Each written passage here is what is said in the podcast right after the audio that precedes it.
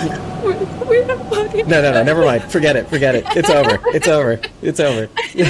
As dire as this is, we're going to get through this. We're Well, we're going to get through this as a podcast, sure, but we're also going to get through this as a show, too, because with as many hard-hit spots that was rough to get through, like smudges of oil on your clothings and your hair, uh, we're going to get all the stains out, we're going to move on, and we're going to actually find ways to get through this, even with sinus headaches. Uh, so, oh...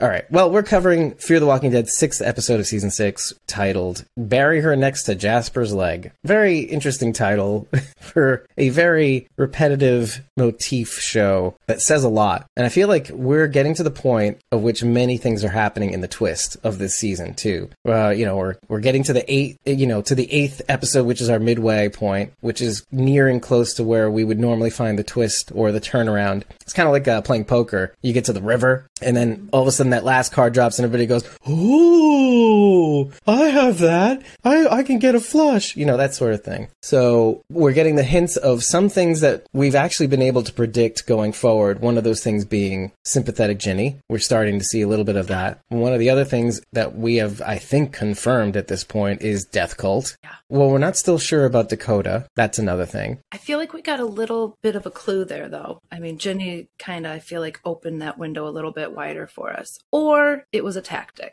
I don't think it was a... Yeah, well, we'll see. I, I honestly, you may be right. As we get into some of those those specific scenes, and as Sherry says, no, no sympathy for Ginny, but I will find a way to change your mind. Maybe. It's going to be I, terrible honestly, and hard. It's going to be terrible and hard, but I might. I it might. might. It might be hard. It might be hard for Sharon to to have sympathy for Ginny, but honestly, I, I her and I were talking before the show too, and I said Ginny made me feel things this episode that I didn't want to feel for her. Yeah. and, that, and and then after the episode, I I like then I felt guilty for, for feeling, feeling those feelings. Things. Yeah. Yes. Yeah. Like I felt like I, w- I was tricked. Like Ginny even tricked me into mm. feeling sorry for her. Well, it's not Ginny uh, you have to sort of feel guilty about. So it's, it's literally taking three or four steps back to kind of look at this episode and realize that the show itself, like the people running it, the people trying to make you feel certain things, that's what's going on. Now it's, wouldn't it be meta if the, if the, if the show turned at the screen and goes, "Hey, it's not our fault. It's not Ginny's fault. It's Andrew and Ian. Yeah, they're doing this."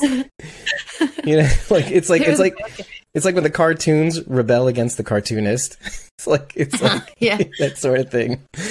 Um, which is, but again, to say this is actually to say, hey, wow, okay, the writing here is good. Plot armor is missing, is gone. You know, nobody has plot armor. Everybody's susceptible. Everybody is under attack. Even the villains, which again, like I like going back to because one of the great things about Fear the Walking Dead has always been, well, I guess maybe The Walking Dead too, but Fear the Walking Dead has this way of making it seem until Ginny came around and Martha. Well, Martha was the worst, but but when Ginny came around, we almost thought like she was like a Negan, and in a sense she definitely is. There are some scenes where I can kind of recall where she is. You know, we're going back to the roots where the villains are actually kind of complicated, kind of misunderstood, or there is more to them than just some sort of implacable wall. They're just the other side of where we are now. Nisa says, "I was crying afraid June would kill Ginny because I didn't want Ginny to die." Yeah. And Sharon is saying, "She's pulling the wool over your eyes, the con men parallel." So yeah, Rachel, what did you think of this episode? Or, do, was, or should we avoid that question? It was um, heartbreaking. First, we see June unable to save Malcolm in her mobile medical truck. And, um, you know, at, at first we think, okay, June cares about people. She's upset about losing a patient. That that would be natural. But I, I obviously think there's a lot more going on during that. Um, I mean, June wants to save everybody. Yes. But I think even right now, it's even more of a drive for her because she knows that she can't save John. She's doing everything she can to save other people because John, she can't save John. John won't let her save him because he's not being honest with her. He's crying out for help, but not really saying what it is that he needs help with. He, exactly. Yeah. He he says he needs help. He tells her in the car, you know, "You can save me by running away with, with me, you know, save me from this place by coming with me." And I think she really considers it, you know, even though she thinks about the ramifications and what actually will happen. But I, I think she, she sees that John needs help. He's, he's desperate to get away from these people. And then when Ginny promises, promises the hospital, you know, June June June does a complete one eighty and she's like, no, no, no, it's it's okay now. We can, you know, we can be safe. Well, I don't know about safe, but, you know, we can do something here. We can be useful here. Ginny's giving me what I want. She also threw in, you know, the threat of of this other unknown group, which is true. It, it, it is true, but I feel like it's another tactic to keep people close to Ginny too, you know. And then John, he can't. He just can't stay. He can't yeah. either. Well, what's interesting about that, hold your tears for one moment, because what we find out in the last episode, do you remember when we felt like we couldn't quite connect with Sherry and Dwight? Some most, I think most people in some ways could not connect with Sherry and Dwight for whatever reason. We can drill down on that, but essentially it could be even just the fact that most fearheads don't really have that prior connection. We sort of do, and sometimes we find ourselves saying, even though I, uh, like I know what happens in The Walking Dead, I never really could connect with Sherry and Dwight because, you know, for for instance, Dwight did stupid, heinous things to Daryl, to Denise, Denise. Uh, to a bunch of other people, which prevents us from maybe going to that bridge. And we do feel something, you know, we do want them to be happy. There is something about that, like wanting a resolution, knowing that Dwight was crushed. But for some reason, with as little as we know in some ways about John and June, we still feel something for them because in some ways, like we've said before, like John has less baggage, but and yet June has much.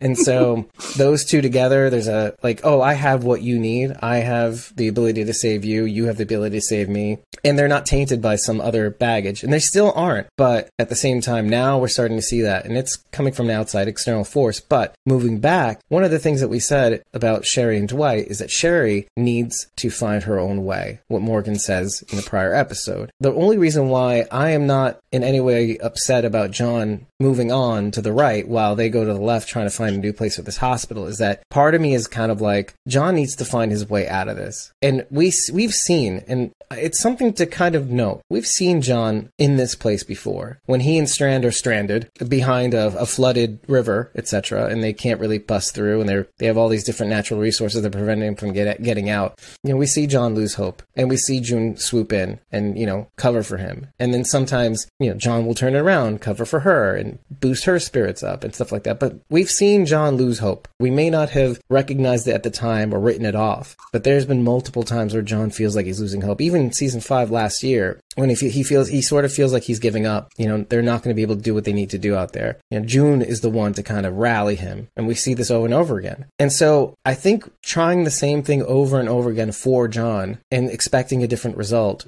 we can't always rely on the people that we love to save us from a certain situation. And so I think John finding out on his own, trying to maybe be a complete super, super, super John Dory three, which June, I think, in this episode becomes that in ways that we never really expected. Um, John has to find his own way to find that level of competence, because I don't think even think John's reached super, super John, you know, in some no, ways. No, I, I think you're right. Yeah, in, in some ways, I think he's been stunted. And talk about Morgan. Morgan, which, by the way, Morgan doesn't feature once in this episode. You know, I didn't, that didn't even cross my mind. Yeah.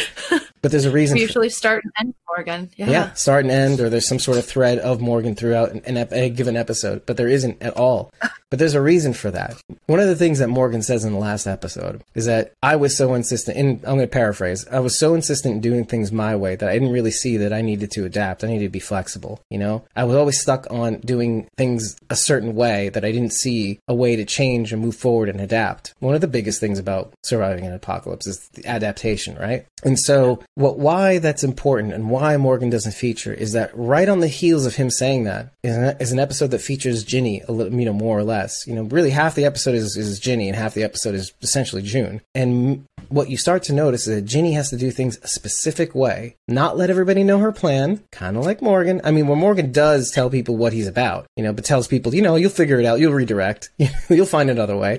But Ginny has her own plan, doesn't really let people in on it, doesn't really um change from this path how she saves the people or protects the people under her auspices, that sort of thing. And it's this weird, dark reflection of Morgan, who he was in season five, you know, that we're not doing careful, we're doing right, which is why you don't really even need Morgan in this episode. You don't really need old Morgan. Sharon and Nisa are kind of going through this. Uh, you know, Sharon saying June thinks Ginny is going to honor her promises. Nisa says maybe she will. Sharon is also saying, I expect, I, I always expected something bad to happen with John and June, but I never questioned their relationship. That's why the internal breakdown is so gutting. In season four, he was stranded with Strand and he lost hope. Yeah, that's what I was saying before. It's roughly the same time as the Dwight Sherry episode because I think Terry, the driver John replaces, is River Ranger dri driver Ranger driver guy. Yeah. Yeah, that's interesting. Yeah. I never said his name in, in Honey. Right, right. When we see Paige, the woman who's running away from Ginny and her Rangers, the first thing I noticed was like how oddly close in demeanor she was to Sarah. Apparent. Too. Did you yeah, feel that? We, and I both thought instantly that it was Sarah trucking through the woods. And then when we saw her face, I'm like, oh, not Sarah. But they wanted us to think it was. Or, or at least feel like this was the Sarah type character. You know, uh-huh. Talk uh-huh. about dark mirror reflections. Right. Yeah. Oh, and like Charity's saying is that, you know, I thought it was Sarah at first. I was so scared thinking it was her, Nisa says. Good. Because we're all thinking the same thing. That's what the show is making us, designing us to feel like this is a Sarah type character. Oh, and another thing that was kind of odd was that when Ginny starts to mention the mill, you know, we all had a, did we all have a little jump? Like, oh, whoa, there are people manning the denim factory that they used to be in, maybe? Did you think that? Oh, no, no, I didn't. I assumed they were, I mean, they were in the, the forest and she was talking about like trapping trees down. I assumed it was like a lumber mill.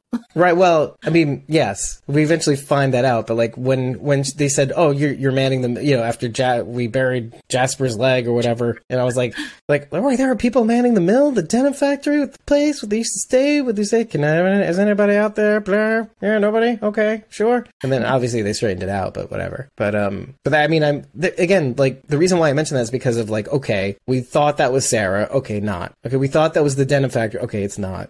But like, they're trying to, th this is the thing. It definitely isn't. But what they're trying to evoke are these feelings of who these people are. Of course, a person that resembles Sarah. Okay, we're going to see Sarah soon. And they're trying to like boot up our computers to think about who Sarah was. They're also trying to boot up our computers to remember season five as well. Like, okay, they were out there. They were trying to help people. They really couldn't. They really couldn't. Couldn't manage it. And yet, we move on to the next scene, just to kind of jump ahead and then maybe I'll jump back. But what's the first thing that we hear in contrast to season five? And it wasn't even the beginning of season five where we heard this. We had a couple of episodes in before we jumped back to like a, a flashback of them at the mill. L- Logan eventually driving up post flashback of them trying to get people to help and they couldn't reach anybody. But the first thing that we hear once we get into the truck, you know, or the camera gets into the truck, is all these mm-hmm. cries for help, mm-hmm. which is a stark contrast to the mill that we know, the denim factory from the from the last season, which I thought was very, very interesting. You know, now it's all of a sudden everybody's calling for help instead of them trying to find people who need help. So now you, that's important moving forward, because that basically influences every decision June makes in this episode. How desperate they were to help people, and how now they're in an opportunity to help many people. And so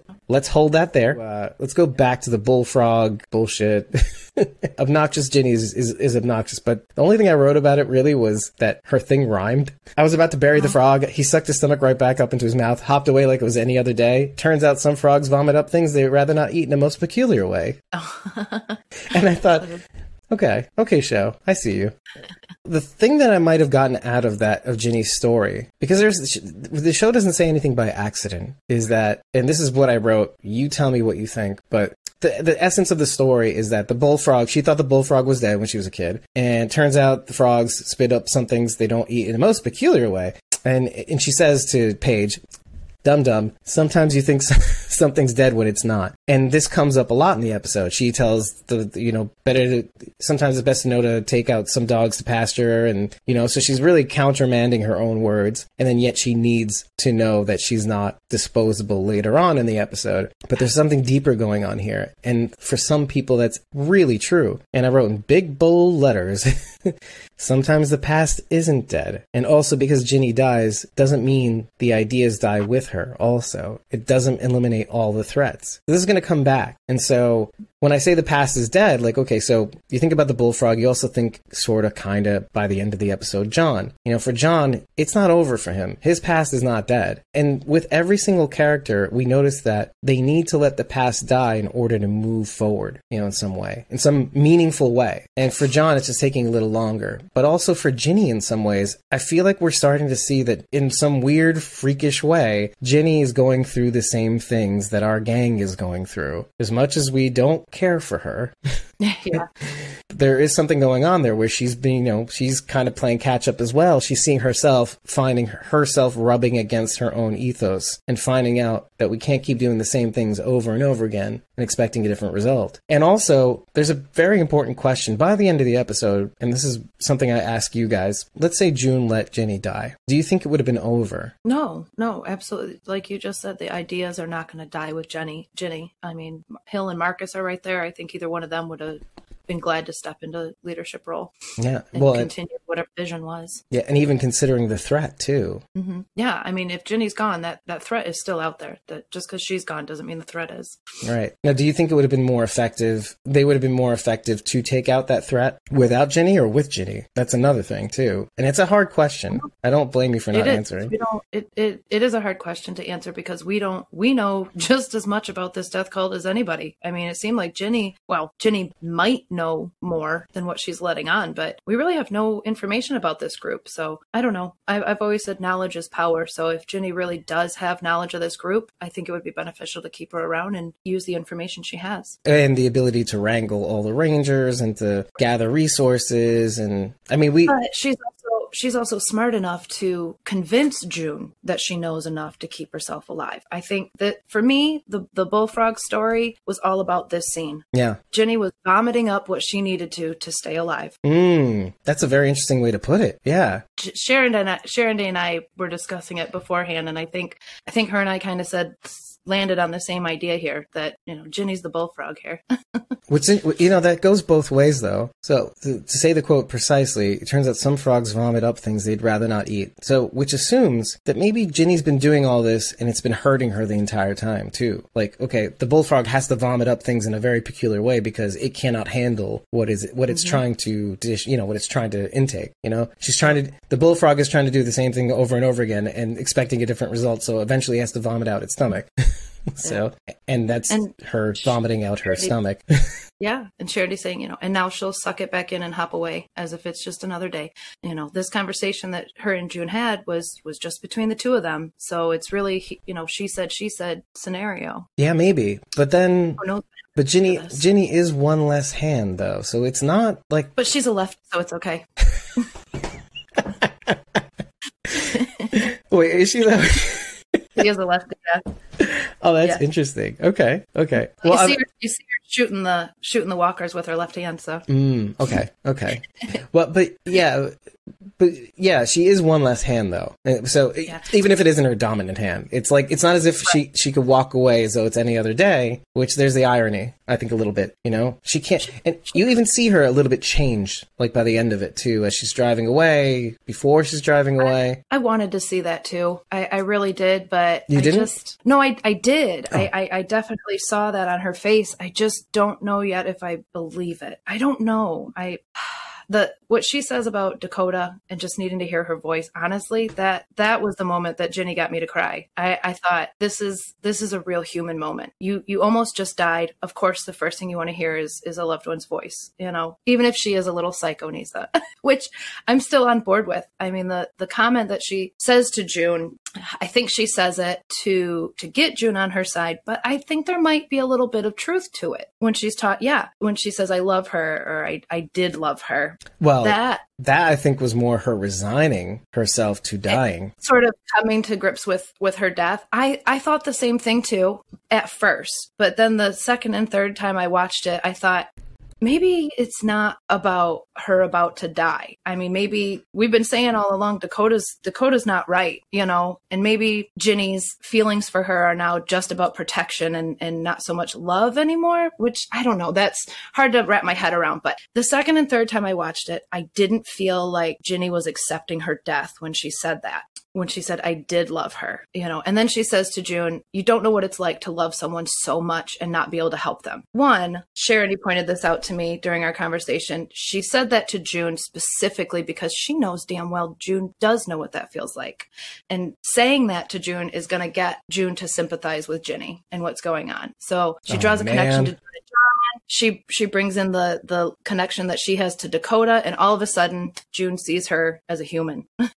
And I think that saved her life. So you think Ginny knew that she was, God, I'm, re- I'm having a hard time. Not, be- it's hard because I think Ginny was doing everything she could to convince June to save her. Right, well, yes, for sure. For sure. And maybe I'm not looking past the surface. That it's entirely possible, because I like what you're saying. Cause I mean, the way, the way I, I took it was more like, you know, if it's not me, then who is it going to be? And I felt like in a way, Ginny was kind of like handling, handing the torch to her and saying, I know you want to save people. I know that's what you do. I know. And let's, let's, I'm going to drill down on this further before I move back to this point. One of the big things that I noticed in this episode is that June's thing is taking what we t- learned in season five about all of these people trying to help people. And I feel like at first, the thing about Ginny that we find out by the end of Malcolm dying is that, you know, they've been running twenty-nine hours. They've been on no sleep. They move everywhere to try to help people, and yet it, they always get there too little too late. What I realized by the end of this episode, and then watching it again, that was by design also. She did the same thing to June as she did to John. The illusion mm-hmm. of being able to help people, when meanwhile, or like, yeah, maybe they help people now and again, maybe they finally get to them. We confirm this by the end of the episode, as they're having this back and forth with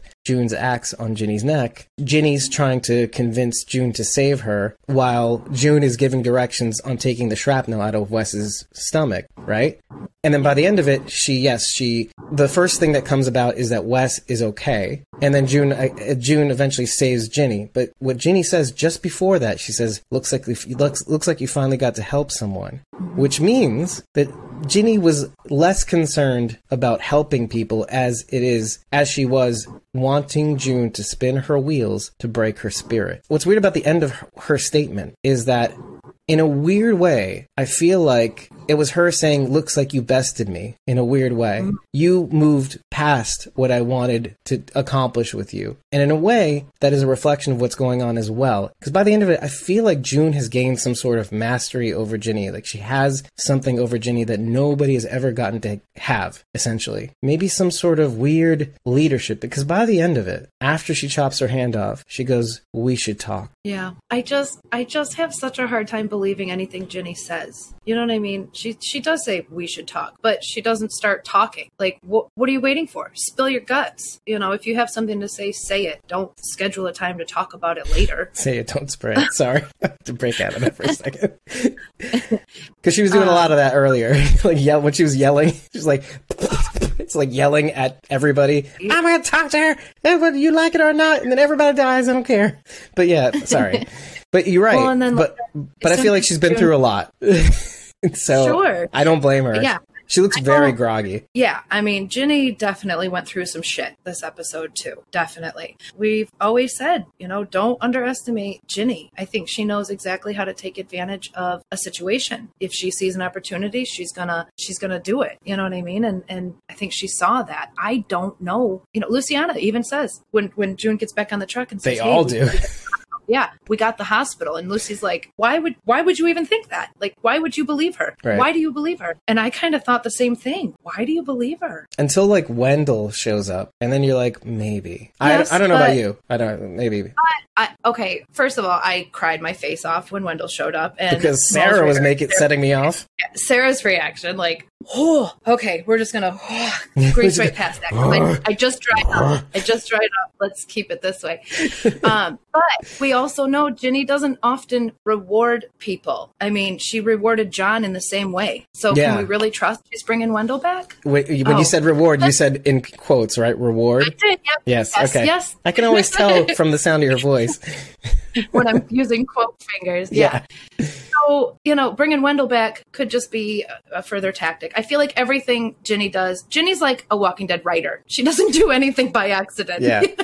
Although what's interesting about what happens here is that not only does she get the hospital, she basically can ask for anything. It feels like June of Ginny, because maybe, yeah, well, not just that. In a way, they have a mutual understanding. This weird, you are now on par with me. This is what I was getting at before, is that you and me just went through something. I, you had no reason to spare my life, none whatsoever. And yet the thing of it is, is that it's not as if you need me. You could, like, it's almost as if Ginny said, it's not as if you need me. I am just asking you this to take care of Dakota. You are strong enough. I've seen you. You stood up to me. You know what's what. You care about people, but you are smart enough to know that you will get to the bottom of something if it comes down to, between you and John, let's say, even. You know, you don't need me anymore. You could, you could run this whole fucking place. This is the impression that I got by the end of it, is that June could run this thing. And yet she spares her life because ultimately what June really wants is not the power. She no. wanted what she wanted to do back then. A, she wanted to stop running for once in her goddamn life. Instead of the solution being running away,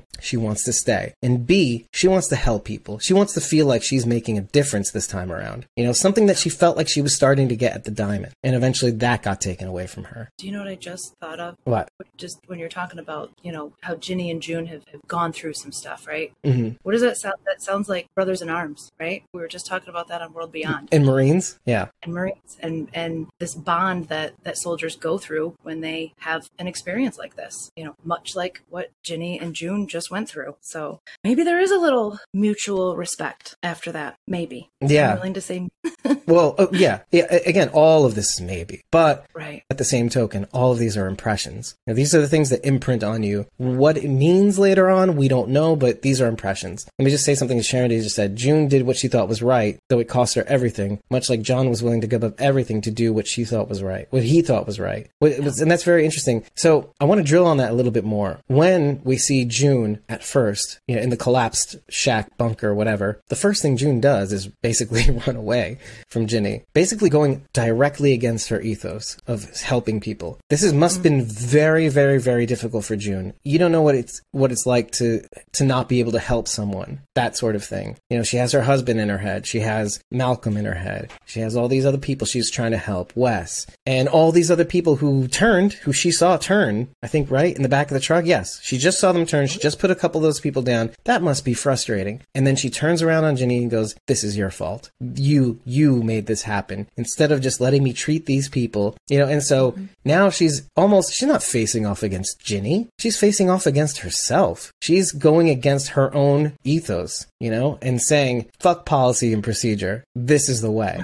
But what's interesting about what ends up winning the day is she does not do what John does. What I mean by that is that John has to run away from his principles. John is the fighter. John is the person who sticks around Morgan, the Clarks, to help them out through this thing. Althea, let's say, to help them out, even though he has another mission. He always stuck around. He tried to rally Strand, you know, when they were stranded at wherever it was, uh, the flooded river or whatever, with the alligator. You know, he did his best, and, and, and it cost him, you know, at, at, at his own personal cost. Now he's acting against his ethos. He needs to take care of himself. Keep in mind, what I'm not saying is this is wrong. Also, yeah. John yeah. needed to think of himself a long time ago in a weird way. You know, John was initially trying to do that at first, like thinking mistakenly, I need to leave society because I need to punish myself. And then he goes out into the world again, helps Morgan, helps Althea, helps the Clarks, eventually Nick, et cetera. And then, you know, does his best. And then finally, for once, he has to kind of think of himself. And I think that that's the right thing to do, to be honest. And June is finally, instead of thinking of herself, running away, you know, taking care of herself, taking herself out of society, just like John used to do. Now she's staying. So there's a bit of a Dwight and Sherry situation going on here, where one is chasing, one is following, and now one is running away and the other is not following. The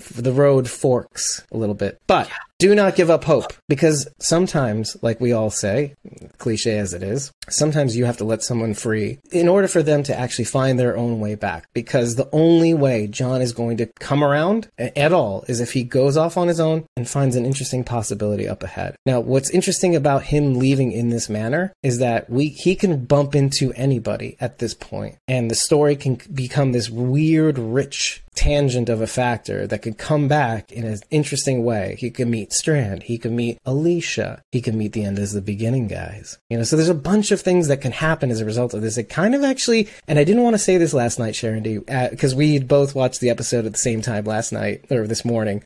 And when we came back around, you were upset as all hell. And I held back from saying this because I'm, I hope that means I'm a good friend. But I was a little giddy about the possibilities of what John could, could run into. Because it's not as if John is, like, falling apart. John just needed to get out. Yeah. And what happens after that, John may be able to handle whatever comes his way now. Because now he knows what way is up. As long as he's out of that situation, he'll know which way is up. You know, okay, I'm doing things on my terms again. Let me reset, get back to what I know is right and wrong out here in the wild, wild west, and maybe he could find his way. Oh, that's very interesting. I like uh, what Nisa just said. Sharon says Ginny thought she was earning June's trust, but maybe June was really earning Ginny's, or both. She was also mm-hmm. saying, we're going to get a mirror. June will be chasing John instead of the other way around. Okay, so yeah, we're on the same footing here. You know, and then Nisa says it would be ironic if John finds Sherry. Well, John knows the idea of Sherry. I mean, he knows she exists. He was the one who found the letter. Rec- right, he wouldn't recognize her.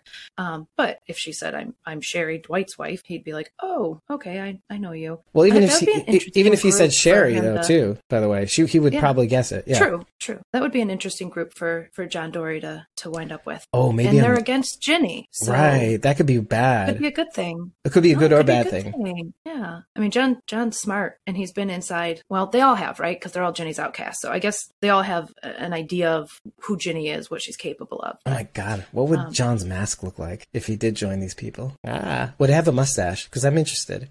I don't know why. I just pictured one of those like nineteen eighties like plastic pullover masks, but it's Woody the cowboy. There's a snake in my boots.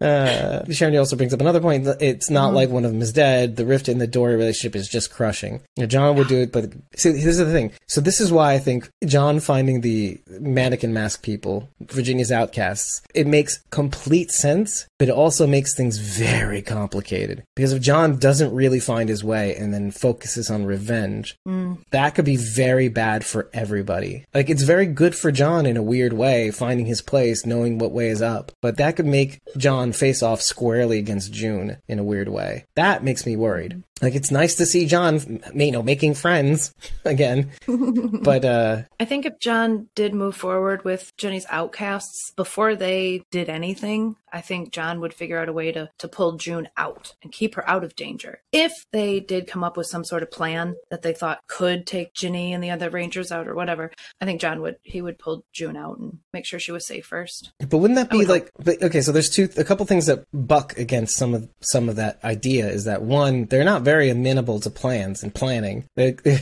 like, as long, as long as we have the firepower, let's just go after Ginny. John could help with that though. John could help with the planning. Maybe.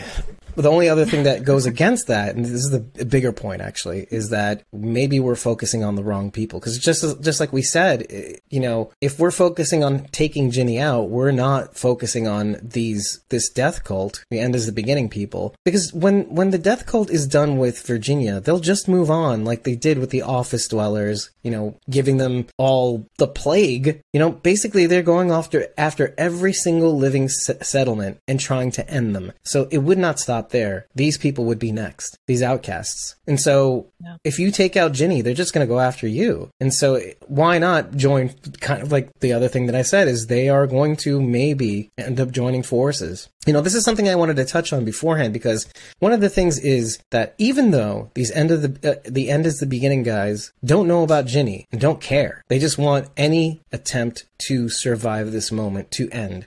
Ginny knows about them, which I think is interesting. I think the whole point of Dwight and Sherry being out there is because she knows about them and needs to document what they are trying to do. This is why June is saying to her constantly, what do you know? I need to know yeah. what you know. You know, and that's, that's that's why we're trying to figure out also, like, okay, so Ginny knows about them, which is why she's putting all these people in harm's way, or at least Dwight and Althea. She knows they exist, yep. even, though, even though they don't know Ginny exists, but on purpose, it looks like. Mm-hmm, mm-hmm. Yep. And I, you know, uh, Paige's demonstration at the beginning shows, I think that's what leads her to make the comment to June about not dealing with just some other ragtag group of, you know, miscreants or whatever she calls them.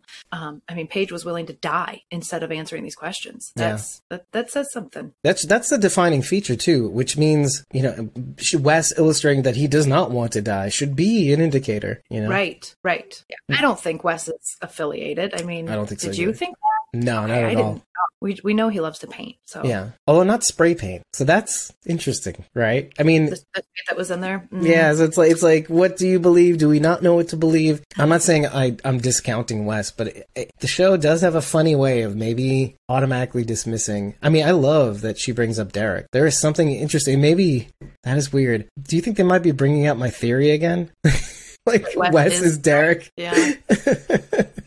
I wonder. Be. I mean, I still think that could be still play out, you know, big revelation, finding out who Wes slash Derek really is. One of the things we did find out is that Derek did teach Wes how to paint, which I thought was very interesting. Because I know I know that Derek had started with the tree, I think it sounds like. And the, that was the first tree, possibly, the one that we commented, commented on looked didn't look quite the way the others did. Uh, last year, oh, yeah, when they found the different. original, yeah, it looked more simple. If you're reading this, you're still here. That's what the tree said. Yeah, the the the wonk, the first wonky one. Sherry was saying, I mean, that's what, that's exactly why Morgan didn't want Dwight and Sherry to attack. Oh, hey, don't worry about the Iron Throne when the dead are marching in Westeros. You know, so Morgan needs to figure out what's going on with this death cult. You know, he's also he also needs to figure out you know how to get these people out of harm's way. That's another thing. And uh, Sherry saying June is going to be like Strand, get a gold key. And be Ginny's right hand. Well, see, I don't think June is going to be a ranger, though. But she may be the hand of the queen or the king, whatever you want to call it. Uh, and Anissa's saying it, it is a death cult. Uh, and no, Wes is definitely not with them.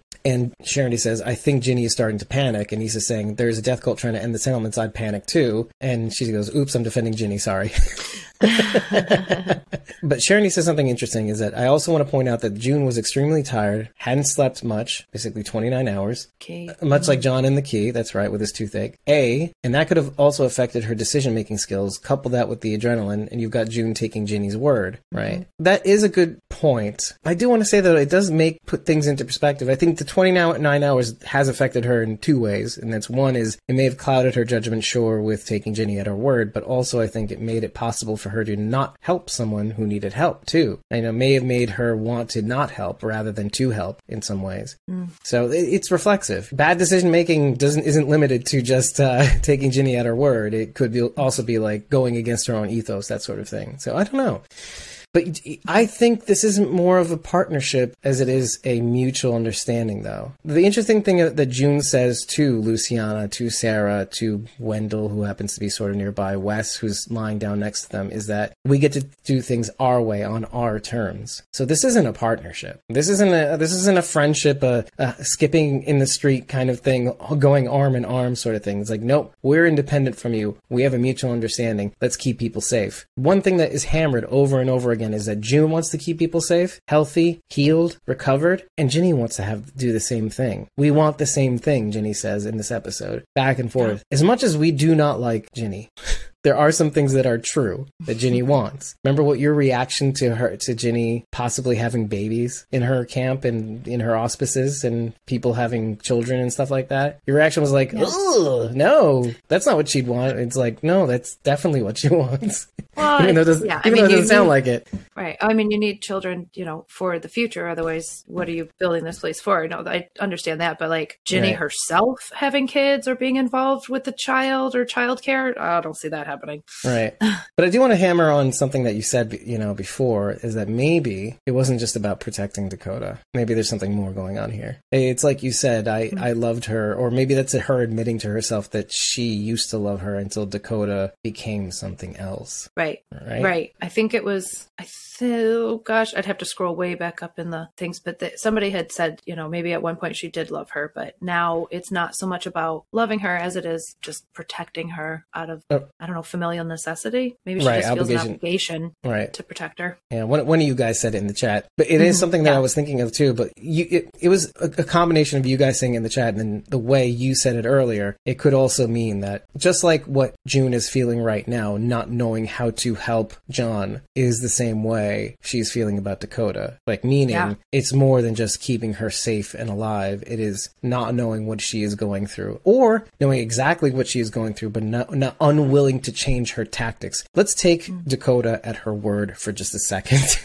As much as we don't want to, or we have our theories about her and all that. What makes things a little difficult to understand about Virginia is that maybe she's on a collision course, just like Morgan is. It's like she cannot stop and sw- swerve the car away enough to move out of the way of danger. Meaning, mm. Dakota does not see eye to eye with Ginny, and it may end up harming their relationship, and Ginny just cannot see which way is up in their relationship. As smart as Ginny is, which is very interesting, it, it, there is some true axiom to the fact that sometimes you cannot heal the healer. And as much as you can manipulate the other pieces on the board, you know, in some ways, Ginny cannot manipulate or will not manipulate Dakota, refuses maybe to manipulate Dakota in the way that she does other people. And she cannot help Dakota, and she cannot stop herself. And the thing that, the very thing that Dakota probably does want from Ginny is to stop, and she cannot stop because it goes against what she wants for Dakota, which is to be safe. Yeah. So how do you help that? How? How does Ginny square the circle, right? Does she know any other mm-hmm. way? Does she have to become Morgan? sixteen different somebodies, but how does she yeah. break away from that? Does Dakota have to die for her to realize that? Mm. Like like Dwayne and Jenny? Ooh. Shouldn't have to. Shouldn't have to though, right? Right. I'd hope not. So how do you break Ginny out of that loop, you know? Or is she putting everybody in the same loop that she's in, in a weird way? That's weird. Dakota might have to break out and find her own way. Maybe. Well, maybe that's the only way. But if that's the case, what does Ginny become, right? Mm-hmm. And so that's even worse. An untethered Ginny, not tied to Dakota,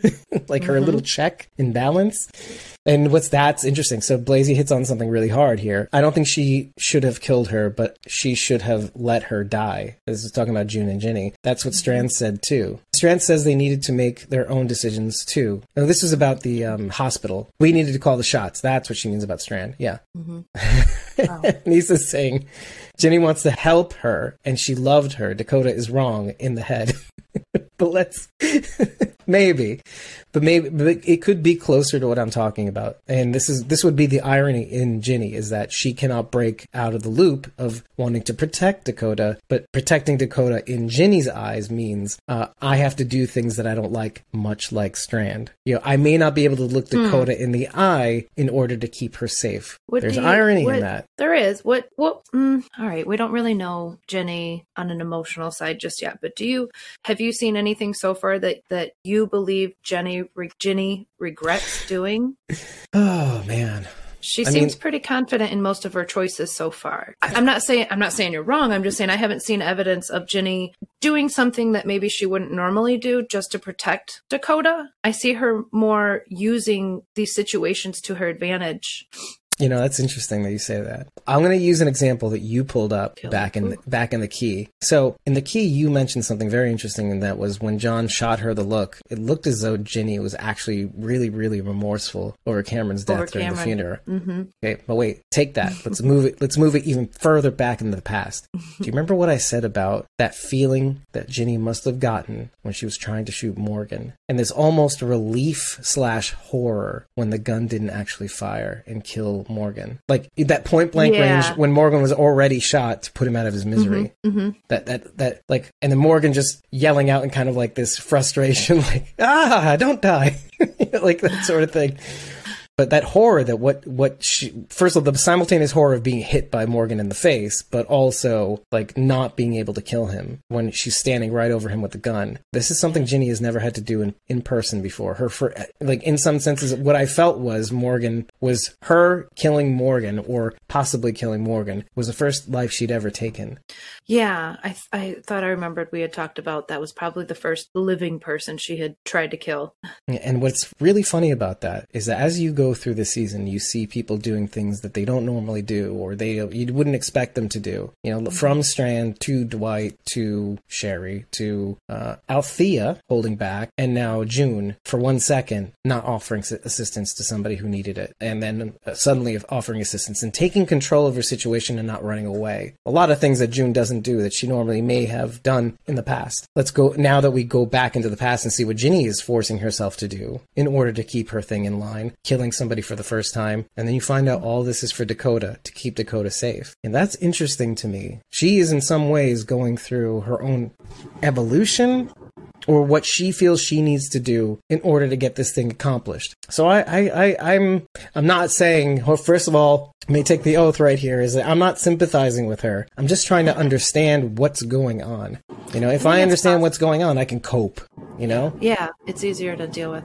I could see Ginny um, starting this mission out as a way to protect Ginny or Dakota. Dakota, right. But um, I think over time, as as this thing grew bigger, she got power. She was the leader, and I think she started to enjoy that. So maybe it started out as protecting Dakota, but I think it's morphed into something else for her. Right. Well, which is a perfect comparison for Negan. Mm-hmm. You know, and Carl confronting Negan at the gates of Alexandria, going, "When did this get away from you?" Yes. Yeah. But. Mm-hmm. But and similarly to maybe Morgan saying to Rick at the bar just after they killed shitty Jared and all those savior runaways from the hilltop, uh-huh. you know, what made you stay? What made you not kill everybody? And he goes, yeah, I had my boy. And Morgan goes, yeah, yeah, I know what that is. But here's the thing. Ginny still has Dakota. Mm-hmm. So, and I think there is some truth to what you're saying about maybe it did get away from her, or maybe she thought she had to do more. And let's, let's keep her in more of a protective egg so that she doesn't break, so that the Fabergé egg doesn't break, meaning her. Yeah.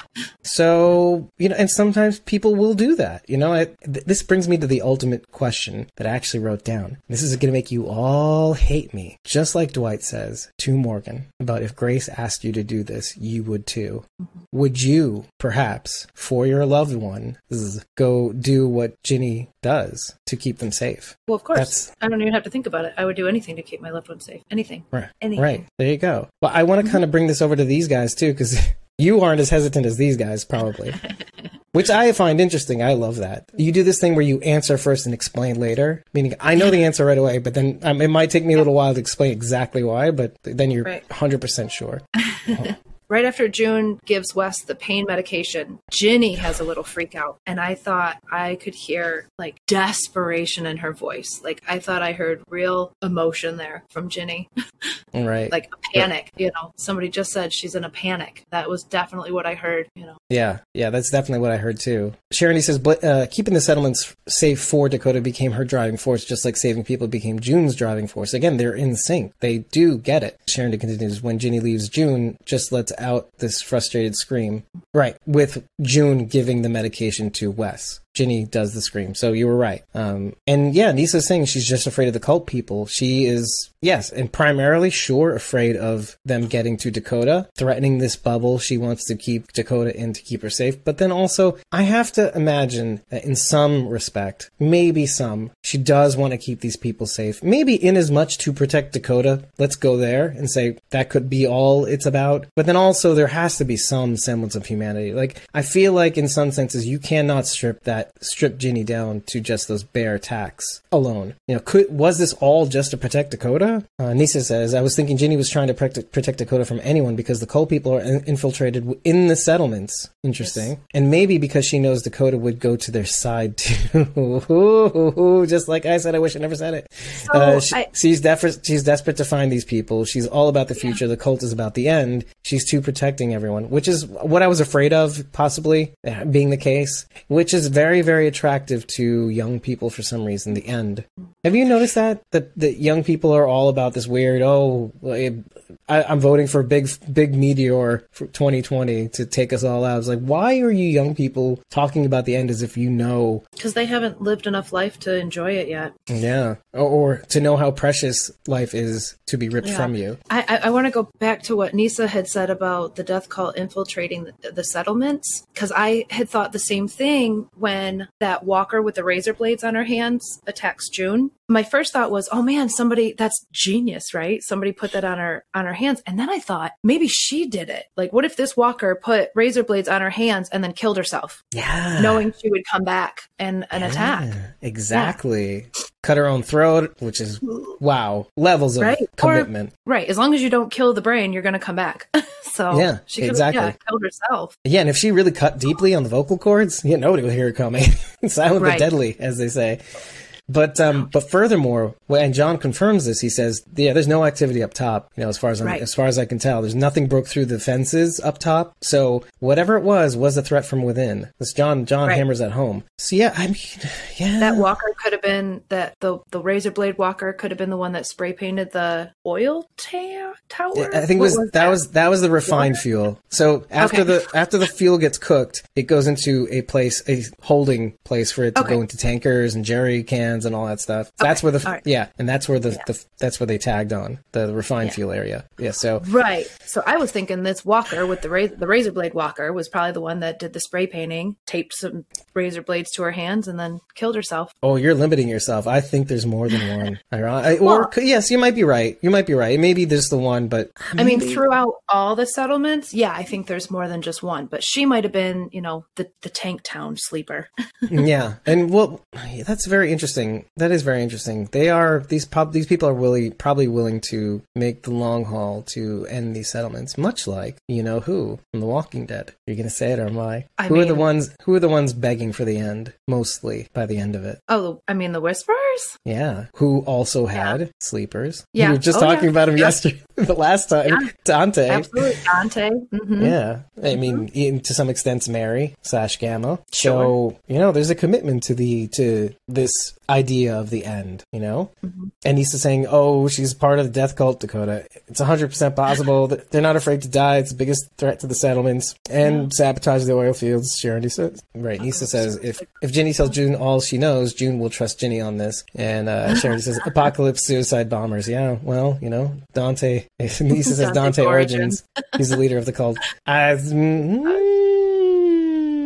I mean, this is several years prior, isn't it? does it does check out, maybe. Oh, that would be wild. That would be right. wild. Dante is the mortician's son, Sharon D says. Oh my god, we're we're, we're digging so, we're digging in holes going deep.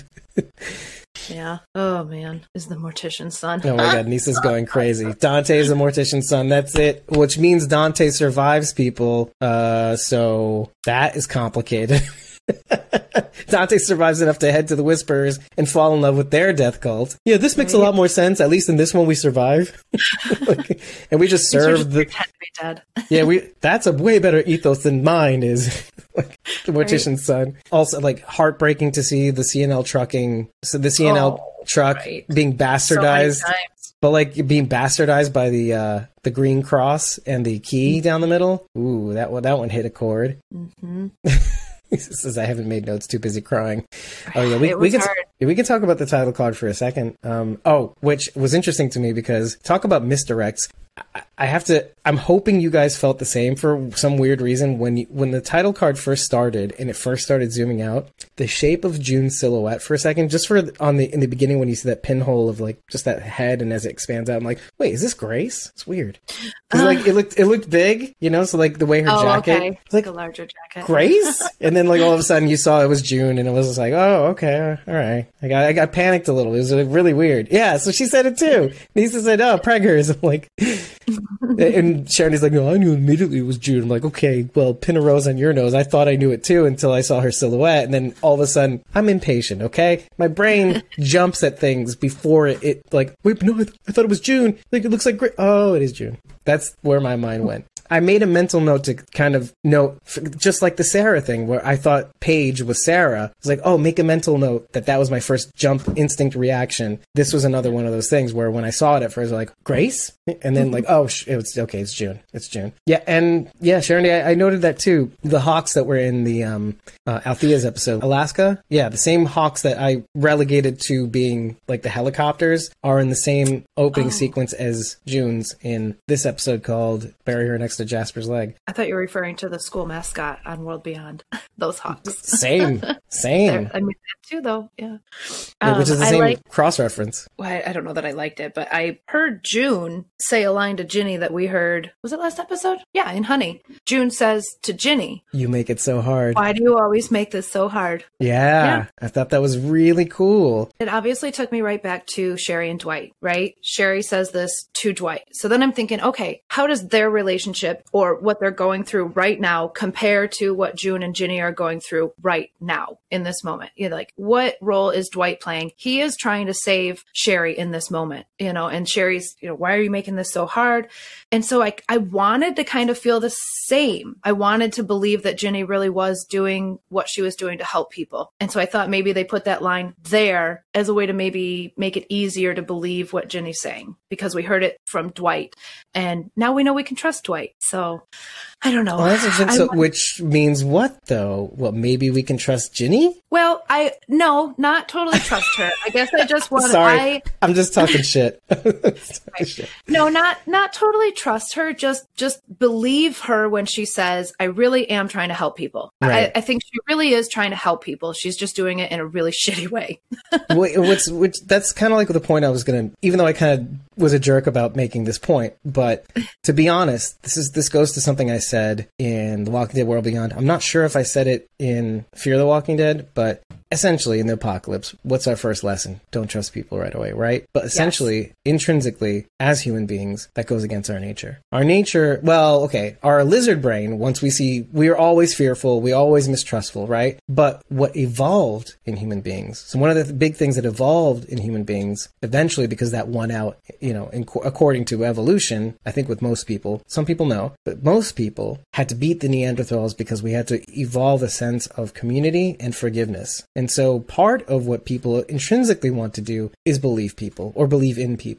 So like, even though we mistrust them as part of our evolution, you could see June struggling with the fact is, I want to believe you. Yeah. Throughout this episode, I noted the fact that it is actually definitely the case that at the beginning of this episode, June is running around in circles with Sarah, trying to help people that would be impossible to help, which was Ginny's plan, which is by design. Right? Okay. Well, as we go throughout this episode, June quickly figures out which way is up. She knows Ginny is trying to pull the wool over her eyes. She is seeing it in real time as she goes along, trying to help people that Ginny is saying, basically, sometimes you got to know which dogs to put down to pasture, right? So that sort of thing. She she gets it. And so I see her, and I wrote this down, and I want you to hear this from my mouth. So it's always been about Dakota. Like, this is after her hands get, get hand gets cut off, like, you know, but she sees that June has the upper hand, Ginny, and will take care of Dakota, right? Resigns herself to death. This is what I felt at the time. Sure.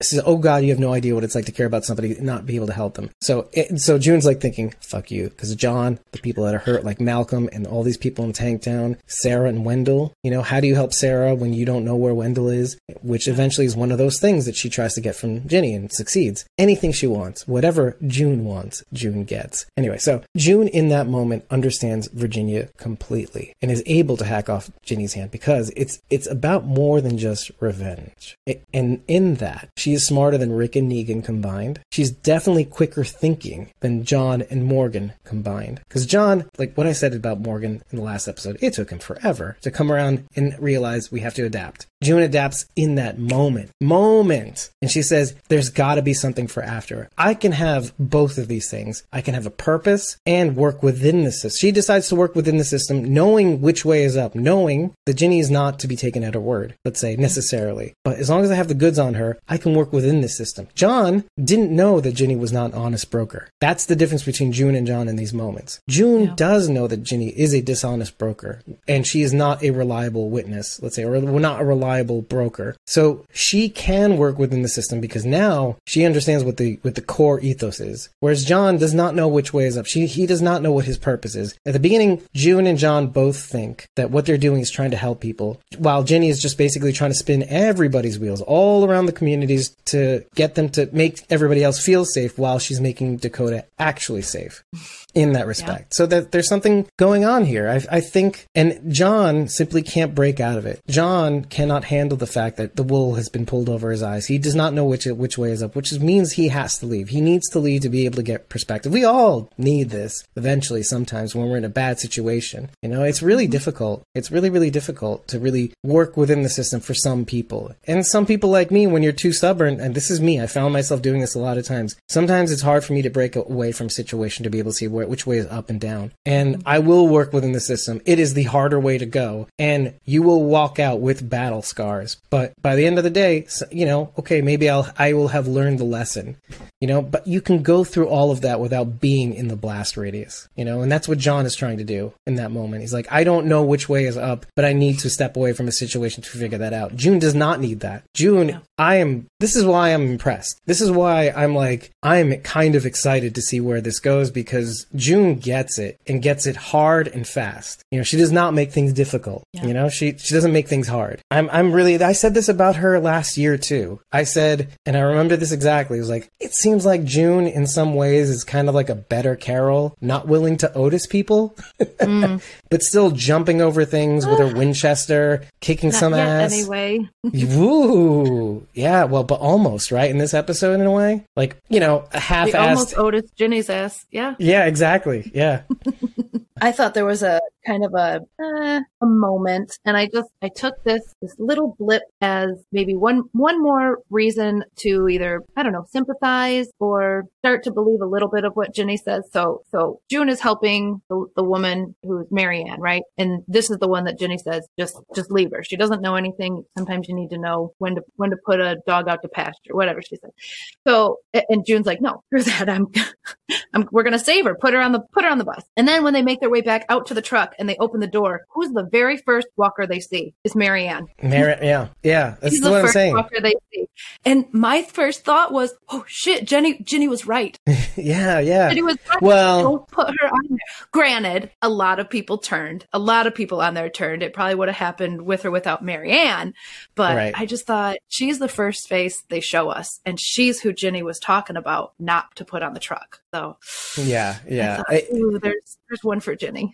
Well, you know what? There's another one in some, and there is indications of foreshadowing on this one too, because without Sarah, when she wasn't there at the time, um, Malcolm would have gotten June killed in the beginning. Yeah. And with, with Sarah not there, and maybe as Ginny is a representation or a crude representation of Sarah saying, hey, uh, maybe you should get off of her, let's say, her being Malcolm in a way, mm. uh, you know, and then, yeah, there is a little bit of absent-mindedness. Like, you know, I'm so busy trying to help people that I don't re- realize that if I keep them in the same spot, one could turn and kill everybody else. Yeah. But yeah, and which none is of why them can walk, which we know from being outside, none of them can walk. And that's why they're in there. So if somebody did turn, they're not hopping up to run away from them. So yeah, yeah, there is when, which one was strapped to the gurney and could not walk, and then, you know, made a perfect walker or cadaver buffet.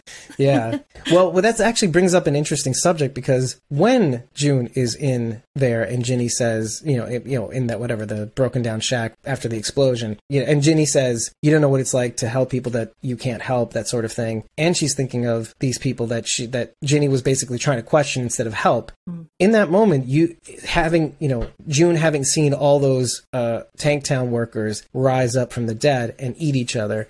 So what you're saying is basically like maybe she's even a little bit mad at herself, you know, for, for being responsible yeah. for that in some way. She puts it on Ginny, but I think maybe she is mad at herself. Mm-hmm. Yeah. I mean, she, yeah, Ginny said, don't do it. And she did anyway. Ooh, and maybe she's mad at herself for other things too. Maybe she's mad at herself for thinking she could help people initially and keeps trying over and over, just like John, trying mm-hmm. over and over again to help people that it, that would be impossible to help, which is Ginny's design to break her spirit. But G- that's the thing. June gets it, sees through it, moves past it. John can't. It's hard for him. He can't move past the betrayal long enough. This is why I like to illustrate these two, the differences between these two, even though they're different and they can be different. That's fine. And they can still be good for each other. That's also fine. But yeah, there is a distinct difference between John and June in that respect. Sometimes you need the baggage, you know, even though we like John as a better Rick. And I mentioned this in another episode, there's something to be said about, you know, maybe sometimes you need the baggage because the baggage helps you know which way is up. Yeah. Yeah. Yeah. Gives oh, you, can give you perspective. Anissa is hopping on the hate train.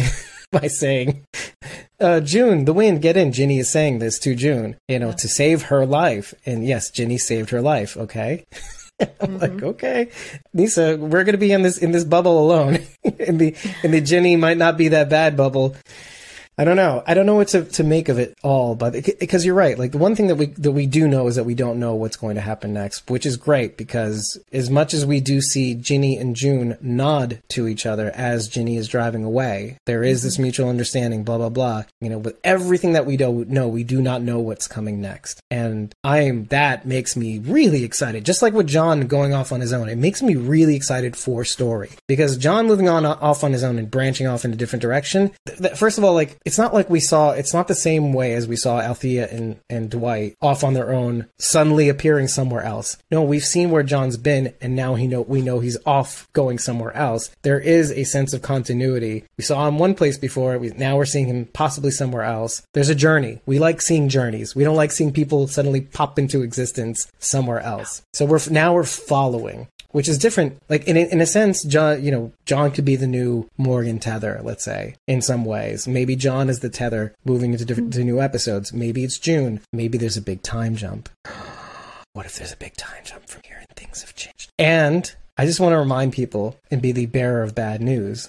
Please don't hate me.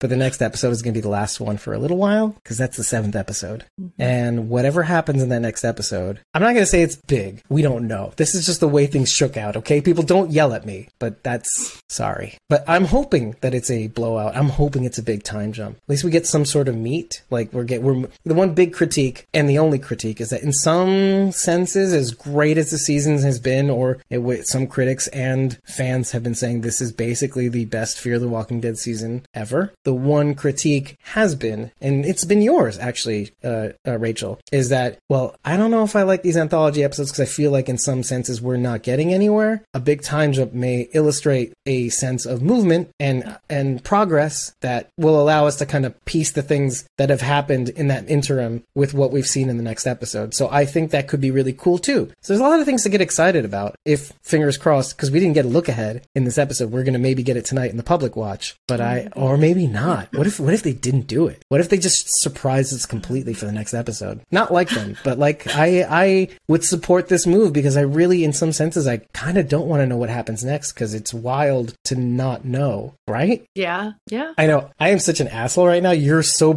broken right now, and I'm like so giddy. And you're like, hey. How can I be kidding? So many people got their hearts broken today. I'm just trying. I'm just over here trying to stay dry.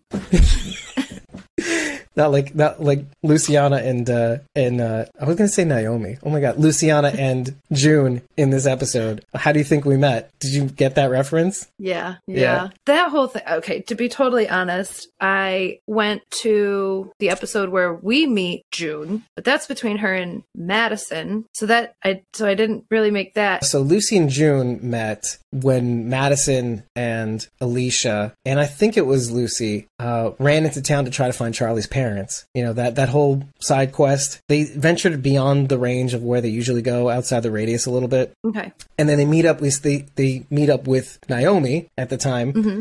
and they follow her up the silo because they noticed that there was like a lot of walker uh, guiding instruments, like sounds and stuff like that, to mm-hmm. to make the walkers go up the stairs and fall into the silos yeah. and be trapped yes. there, so they could put numbers and stuff.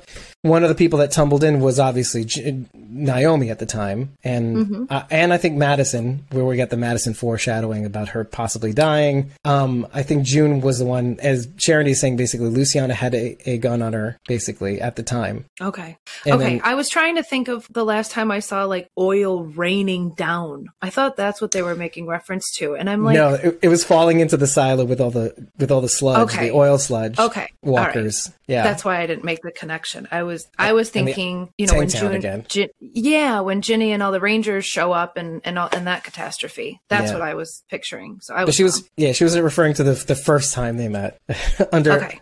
uh, inauspicious circumstances, as, right, as Strand would right. say. Did we meet a Doc Holt? No, I, I don't I don't remember meeting a Doc Holt. Okay, because Malcolm asks for Doc Holt, and I yeah. put a question mark next to that. Who's Doc Holt? He's the one who took Grace? Whoa, I hope he's not dead. If we remember from season five, Doc Holt was the one who was with Grace. There was a reference to Doc Holt at the end of at the last episode of, of season five. They take mm. Grace, you know, apparently we find this out over the walkie. Ginny chimes in, oh, she's with the doc, Doctor Holt or something like that, Doc Holt. Oh, turns out she's pregnant, that's why she's been acting all weird, blah blah blah, you know, that whole thing. Uh so that's what Sherry says, basically. He, he's the one who took Grace. Okay, yeah, i hope i hope he's not dead. They're gonna need somebody to deliver that baby. Could be telling everyone oh dead. That's interesting too. Sherry's saying they mm. could be telling everyone that he, he's dead, Doc Holt is dead, and he and Grace are just in hiding. That could be mm. which is very selfish, you know, like instead of helping people, you know, yeah. like Malcolm, he's a doctor. Mm-hmm. Well, it's kind of like I was saying, like the the whole thing about Grace is that like, oh no no no no no uh Virginia has given Grace the immunity idol because babies. What's interesting is that one of the voices basically was talking about babies too, though. You know, it's funny. The baby, like here, one of the voices says, the baby's been crying all night. She's not breathing. You know, mm-hmm. we need a tetanus booster. How long before things turn? Do you have any insulin? It's like, yeah, there yeah. are babies elsewhere because most of the people that they're trying to help are elsewhere. You know, they're not Ginny's people. Mm-hmm. I think Sharon D's saying June is taking the place of Doc Holt. She's mm-hmm. running around trying to save people, but but the Morgan comment. They could oh, be- so Grace... So they're hiding Grace away, what? Doc Holt, because to hide away from Morgan, right? Oh, oh, I yeah. see. Okay, all right. Yeah. Grace isn't hiding from Morgan. Ginny has her tucked away, so that. Okay, all right. It clicked. It finally clicked. Okay. Captain, Captain's log. We we put the, we put the Sharon D translator online, and it's called Nisa. No, it's funny. I get it. Listen, everything has a silver lining, and we get to have a little funny. It's fine. Um, yeah. So one of the things I actually wanted to say was something Sarah says at the end, at the back of the, the medical truck to June about her bad, bad, bad booze. Like, first of all, it recurs three times. Everybody Which comes, drink- yeah, thank you. It comes Every- back so many times through this episode. Just like it tries to come up on people throughout this episode.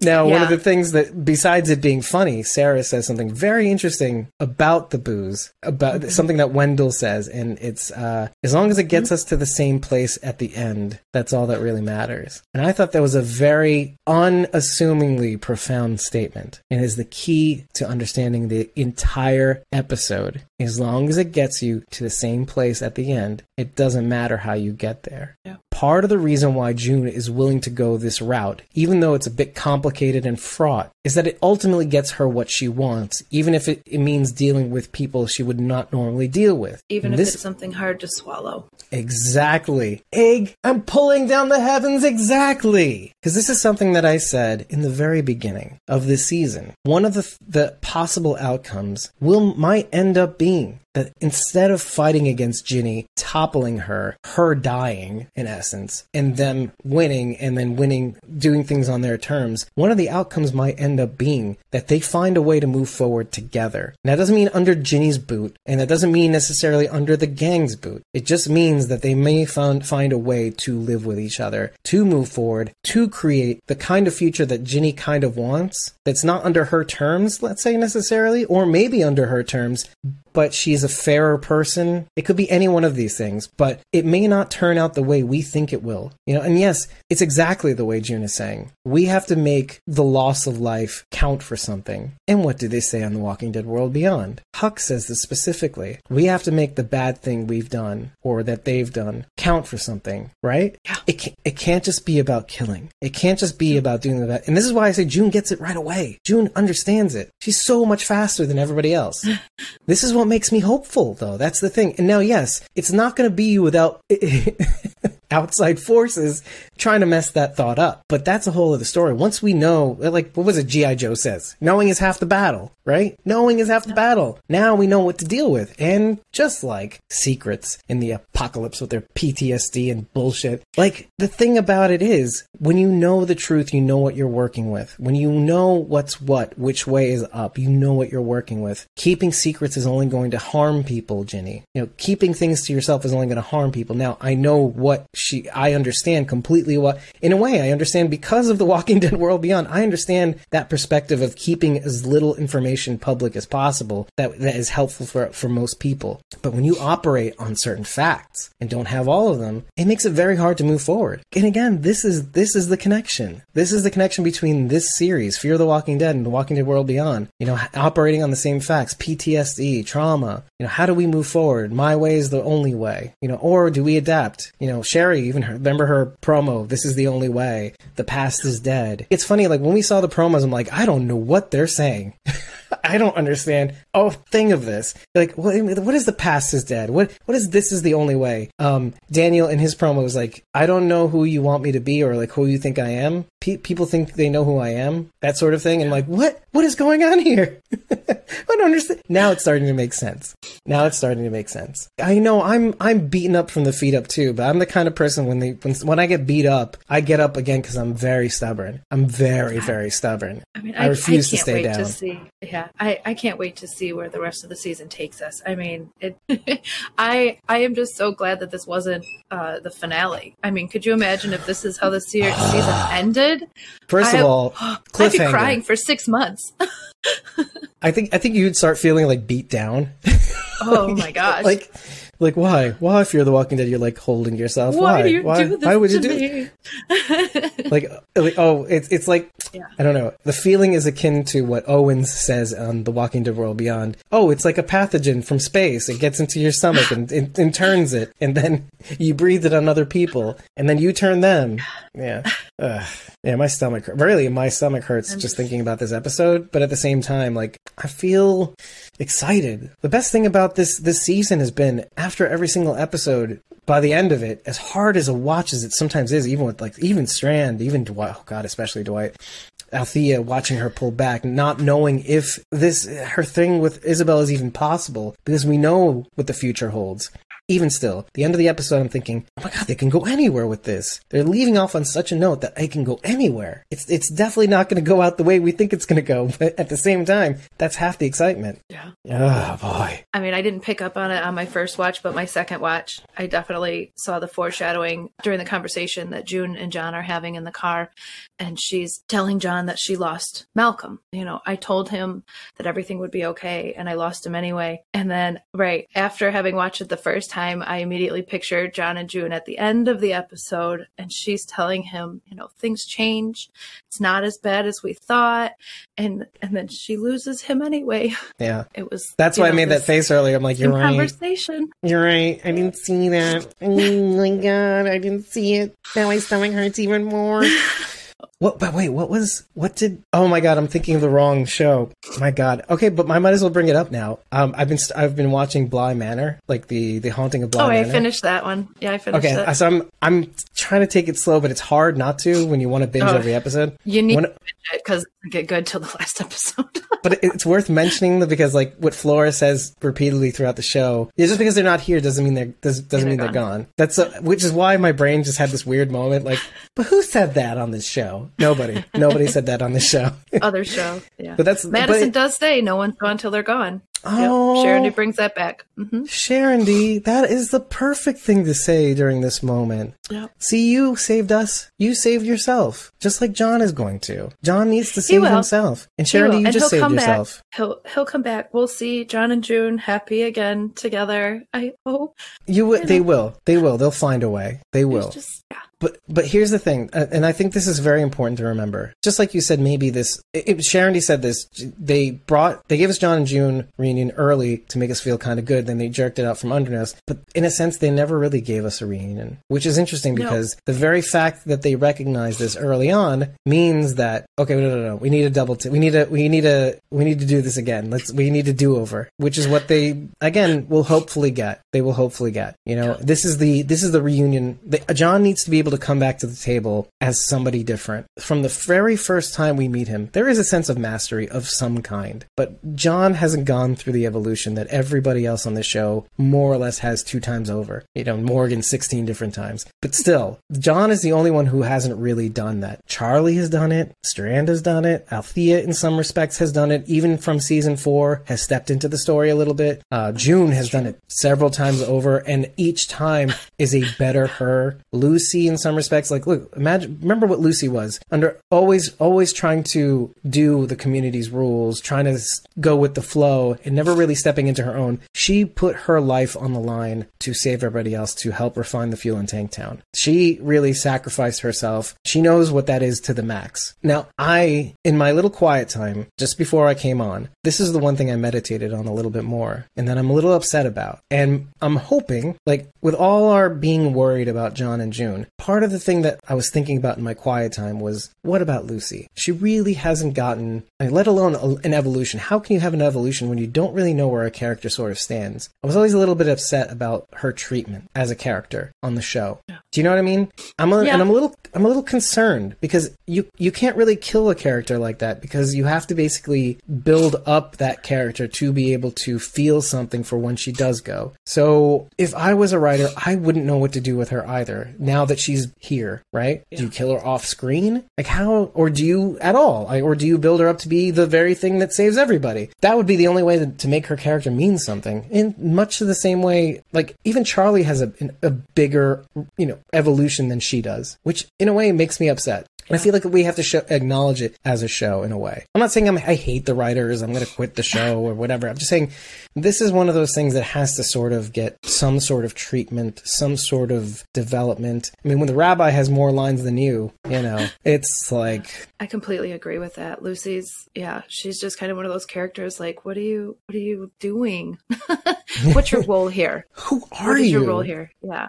Yeah. And maybe the, maybe the writers don't even know. I mean, maybe they had a direct for her, she served her purpose, which I don't even know what was, okay, right? To, to, yeah, to to save everyone at Tank Town. To stay behind, yeah. Which yeah, that's not a bad thing, but like now had a role. Yeah, that's the thing. You have to give people a reason to care about somebody leaving, and and something that's on paper. Oh, she sacrificed herself to refine the fuel, triple the production, as she mentioned on the show.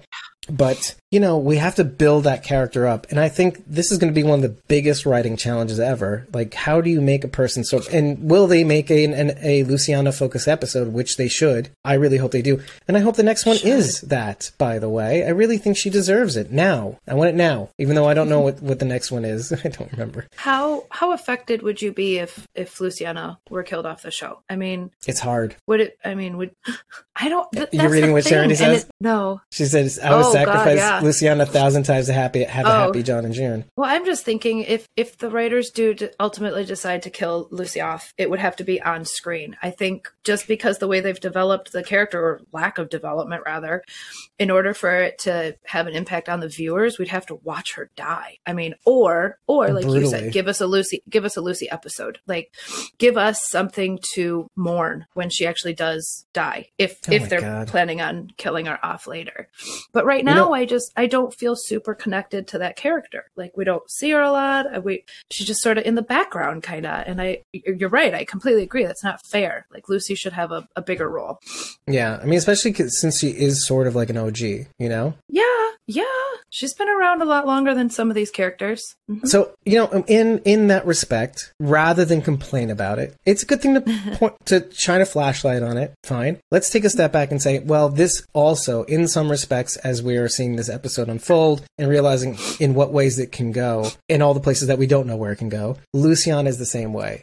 She does have, in some respects, a tabula rasa to be able to develop a character that is completely different than what we know, with some hints, as is common with everybody else, hints to her past that have long been unacknowledged, let's say, like Colonia and Nick and all these mm-hmm. other things moving forward, too. Like her hate of Charlie and maybe reconnecting in some way with that hate, or, you know, a reversal of that hate and maybe a further connection with the Little Prince stuff. Things like that, where we can touch on certain things and how that affects her as a character moving forward. So, mm-hmm. um, but Sharon's saying, as far as I can tell, it's Alicia, Strand, Charlie, and John. Uh, in the next episode, you're saying? In the next episode? Okay, yeah, that's what she's saying. Okay. And I think it's, maybe mm. it's a, an Alicia-focused episode, essentially. So maybe John doesn't make it all the way back to his cabin? I don't, yeah, I would I would have to bet that he doesn't. And something, something stops him along the way. Because if he made it to his cabin, it's like, oh, okay, well, what now?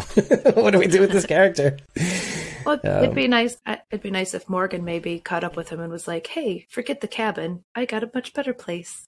That's a good point too. Like Morgan has not seen John. Doesn't know Morgan is alive. Mm-hmm. Oh, that could change everything. That's Nisa mentioned something about the Demon Walkers, or I think it was Sharon did. I can't remember who. I know, no, but I wanted to talk about that. We have not seen them yet. Those Demon Walkers that I mentioned in the previous ep- two episodes ago. And I wonder if it's the end is the beginning guys that kind of unleash these walkers. How they became walkers, I do not know. But did you finally get to see a look at them from one of our episodes that I, I put in post? I still no, I still have it. Oh, I want to watch it in. I know I want to watch it in real time. I don't want to watch you. it for real.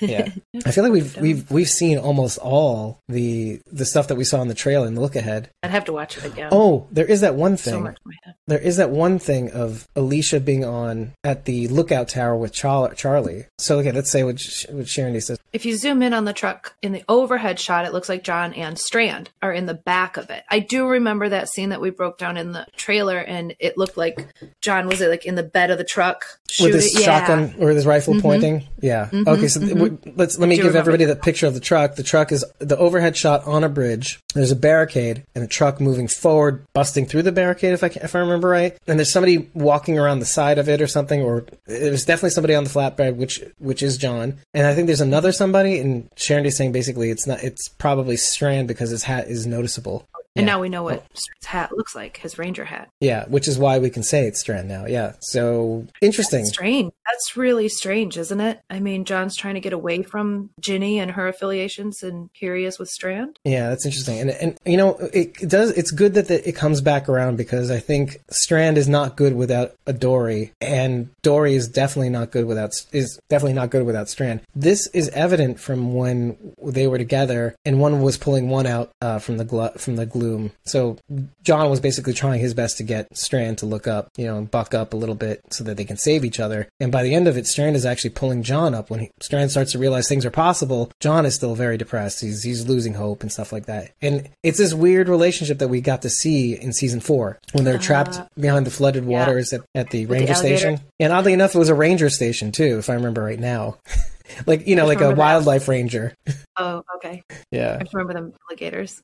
yeah, yeah, whatever that was. Uh, oh, and Charity's saying it looks like the bridge from Laura. Yeah, could be, could very well be not the bridge, but at least they're reusing some some overhead scenes or whatever, some some actual scene uh, locations, filming filming sites. If John if it, does, if it is, that would be cool. Be cool if John does make it to the cabin, and that's kind of where he's staying and hiding out. Um, I hope he does not tell Strand where it is, because I would not trust Strand mm. at all. Not tell Ginny. Right, but it looks like from the trailer, it looks like Strand is helping him. I guess. Yeah, maybe. I mean, it's possible that Strand could make wise choices. I'm just saying, I wouldn't trust him with information yeah. that he did not. Yeah, I don't blame you. Yeah, does yeah does John think he can? Uh, yeah, if he doesn't know which way is up, he wouldn't. I don't think. Yeah, Charity is saying essentially is that Rabbi will eventually give June John's letter.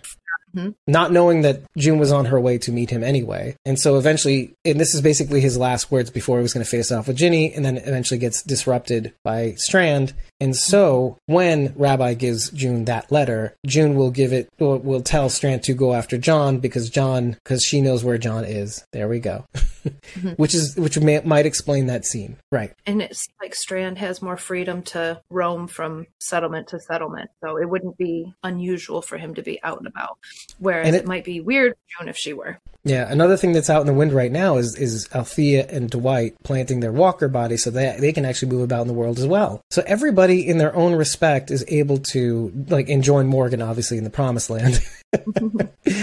And this is why I say I'm very excited, and you guys should be too, because each person in their own way is freeing themselves from Ginny's grip. And June happens to be someone who finds her way through out of Ginny's grip within Ginny's domicile, let's say. She seems to be almost the only one, except for Strand. Strand is out and about, but still, there's not as much hold on Strand. He can go intersite. Everybody seems to be able to be, be finding their way out, right? And so I, it's kind of interesting to see this all come about. And then in that freedom, they may be able to make better choices about how they want to proceed with Ginny, let's say. Well, I, that's the thing I find out interesting about Morgan. Even Morgan is not willing to kill Ginny outright because he's learned the lessons of all-out war. He knows that it can't just be about killing. There's got to be something for after, and we may need Ginny for something. And Morgan is finding intimately out what, what that might be because of the two people he had to kill on the road, or he felt like he had to kill. Sherandy with the tie into The Walking Dead World Beyond and Elton's reaction to drinking liquor for the first time. I wonder if Sarah's liquor tastes like a warm sack of sack of nails.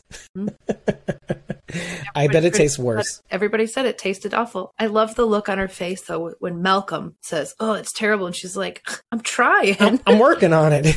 Like, oh, you, girl, you've been working on it for three seasons, okay? She was so offended. It's like, you should not work on liquor when you can't even get beer right, you know? It's like, come on. You, do you, you need hopes? Do, do you need hopes advice to how to, how to right? distill? Yeah, okay. And so Shandy's saying, I was, I was going to say, I'd like Al and Dwight to meet John instead of Strand. Okay. um, I would like to bring up three nicknames that Sarah gives to Ginny this episode. First thing she calls her is Freckles. Yeah, I thought that was cute. To, you know, to ask Freckles for a, a hospital. Then she's talking to Lucy and she calls her V A. Yeah, I like I that thought- too. But my favorite, my favorite nickname is Captain Hook. What, too soon? That too was soon? The, that was better. That was that squared the circle there. Uh, but that that's what makes what June says really crazy, because you end off with the joke, you start off with the joke, and then June almost has the punchline of like, yes, we can get our hospital. Wait, wait, wait, hold on. I was joking about, you know, like, and now you want to be with her? You know, you want to, you think you can work within the system? And that's that's what's yeah. so jarring is you get this joke and then you get this June saying something what is ostensibly crazy to them. Well, Ginny really is looking to the future, then people would be a part of that. It's got to truly want to save a certain amount of people for any hope at a future. So maybe she just yeah. wants to, the people that she wants to allow into her community. I can't say I don't blame her. Oh, what are you saying? No, you're right. I, I mean, no. For years. Move yeah. to an island. I have the people that I love and care about on that island, so I don't have to deal with the rest of the world's stupidity. So what you're trying to say is, hold on a second, hold, what you're trying to say is you completely understand Strand when he gets to decide, to decide who gets to join him on, on Penny's boat.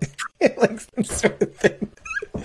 Oh, man. Are you going to hate me now? I might, I can't. I might to admit that I do. Um, oh, boy. I wouldn't, I'm, here's the difference. I wouldn't mm. kill someone who wanted to join my community, and I said no. You mean Otis someone? I would, yeah. I'm not going to Otis anybody.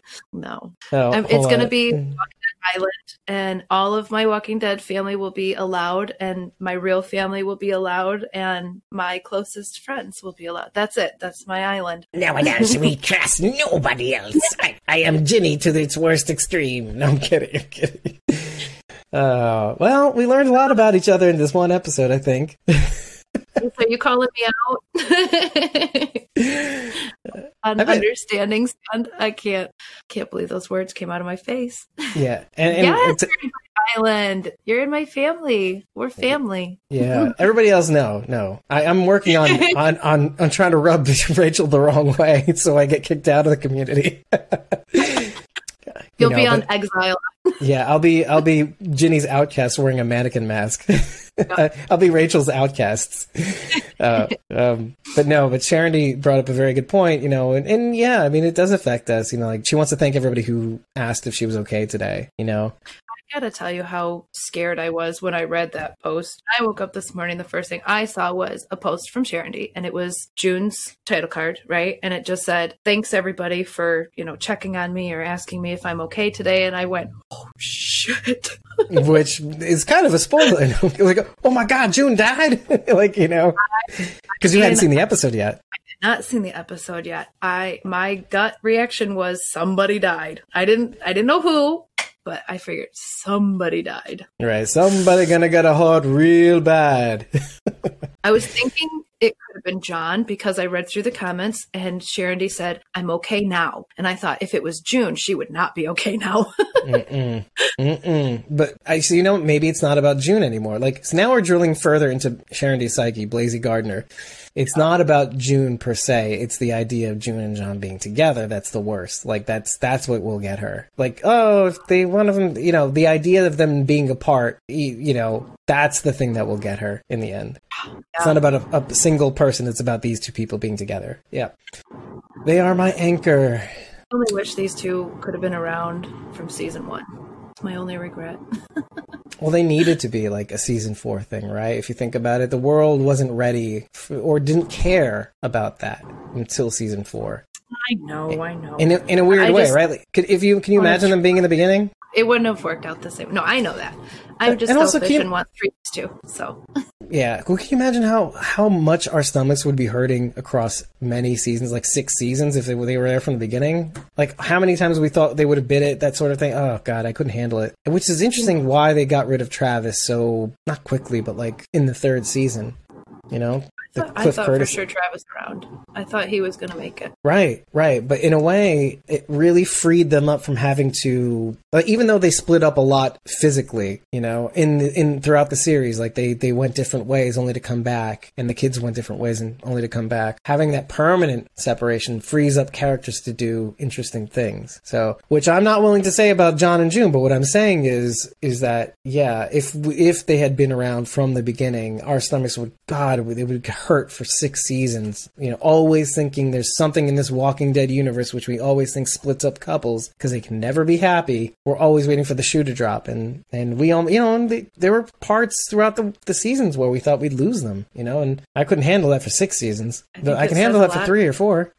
I think it says a lot to the to the writers and producers and the people who make the show that, that John and June can affect us so hard after only having been with them for two seasons, right? Yeah, we're we're weird. Yeah, I mean, they're great, and we're weird, took me, too. It took me seven years of knowing Glenn to get to this point, and now here I am crying just as hard over a couple that I've only known for two years. Yeah, what's interesting about that is it qualified the Glenn statement is that you weren't really a big fan of his, or... No, right from right from day one, he was, him and Carol were number one for me. Mm, okay, and it leads to a certain point that they die, and then yeah. It's just devastating. Also, it it should be mentioned that although I read the comics now, I didn't actually start reading the comics until the end of season seven. So I hadn't read the comics for the first seven seasons of The Walking. So I really didn't know what to expect during all of that. Mm, oh my God! Wow. Yeah. You know, it's, something interesting is that Nisa says we needed to go through Madison and Travis to get John and June. That's that is a really good point. We needed to see, you know, something end for something else to rise up from that those ashes. Something pure to rise up from something that wasn't always, which is fine. You know, that's what we liked about Fear the Walking Dead. It wasn't perfect. It was dysfunctional. The marriages were, were, were somewhat askew. The children were somewhat askew. You know, they weren't always in sync, but they somehow made it work. That was what was great. Parts of a whole, you know, fractions of the whole trying to create a whole, you know, like the, like remember like the Marine Corps, the core, the body that I was saying before, core means body. Oh. They're all different functions of the same body, and they may do different things and may act differently and weirdly, but working together, they make it work somehow. It's, um, it's funny that needs that, you know, pointing out Madison and Travis, because I, I barely think about Madison, but, but it's still there, like lodged in the back of my brain. I mean, that what happened between those two could definitely be affect, you know, giving me affecting the way you view John and June's relationship? Yes. Yes. Thank you. That's what I'm trying to say. You know, I don't think about Madison, but there's, she's still back here, and what her and Travis went through. Now seeing John and June go through all this, I, in the pit of my stomach, it's like, don't, don't die. Don't die. Right? Because we know it can happen. So even though I'm not thinking it outright, that's probably in the back of my mind. Let's qualify that even further, though. What's interesting about Madison and Travis is that these are people that have been together for a little bit long, a lot longer than John and June. Well, part of the reason why we get so heartbroken about John and June is that they never really even got a chance to start. They had some togetherness, no marriage, you know, no dealing with the different kids. But there is something about when you see something being snuffed out before it even has a chance to start or grow. Something beautiful, something pure, like Sherandy says. We always get miffed when we see something that doesn't, was it, that's like a failure to launch. We want to see that thing grow at least for a little while, like Carl. That we could be okay with him leaving, but not like Nick. Nick is a different. See, the, I always like to compare those two deaths because Nick, in a, in a sense, was almost like a, a failure to launch. You know, like there is something about he was just almost there. He's almost at a point to which he was finding some sort of balance, and he was taken away from us. Carl, on the other hand, there was a lot of zen with Carl, you know, before he left, and we were okay with him leaving in a weird way, in some respects, even though it hurts and it's hard. Speak for yourself. No, but what I mean is, what I mean is, when you see a character reach maybe the pinnacle of their development, like as far as they're going to go to reach, this is a, this is something that the some of the critics like to remind us every once in a while, is that the reason why maybe Carl had to go was he found a way to be okay with what had happened to him, to feel like he was the monster, then move past it and forgive himself, and and try to make good of the bad things he's done. And then you see that in Negan and him, and those blessings kind of get passed on to Negan in a way where Carl essentially, you could say Rick ended all that war, but it was really Carl. The idea of Carl finding the balance ahead of Rick and Negan was what won all out war. And so the reason why I bring that up is because it, there's a lot of that interplay going on here, except June figures it out right away. I like that we don't have to lose people.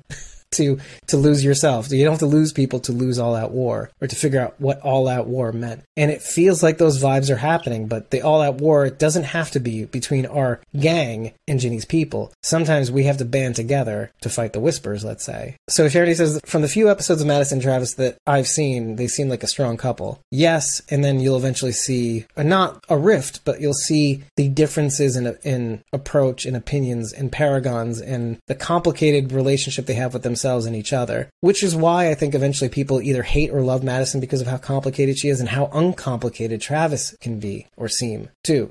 Yeah, seem. Well, I mean, he's even the seem part with Travis is it's not nearly as com- is confusing or complicated as Madison. Yeah, Travis but, himself might not so complicated. I guess I was thinking more like Chris. Like oh, Chris. yes, yes, he's yes. the complicated part of mine. Right. It's funny. Like there was an article that mentioned, or I think it was a Reddit article, is that uh, this is the same way I feel about Shane. Is that once once we're in the rear view, we realize Shane wasn't all that not bad. What I'm saying is Shane isn't all that hard to figure out. You know, no. It's a shame that he didn't. He was ahead of his time, but it's a shame that he couldn't express himself to get other see his point of view. It's the same thing as Chris, though, in a way. I feel the same way about him in the in the rear view, is that there's something that he got that other people did not get, that you have to, the way you have to be.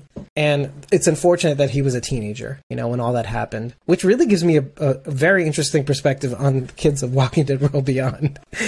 And and how they're getting an education too, but it's not the school of hard knocks that Chris had to go through, this trauma of seeing his mom die, you know. It's rough, you know, and it's not the same. I wish just I wished that Chris's mom stuck around longer than Madison. But I'm just a big fan of the actress, so.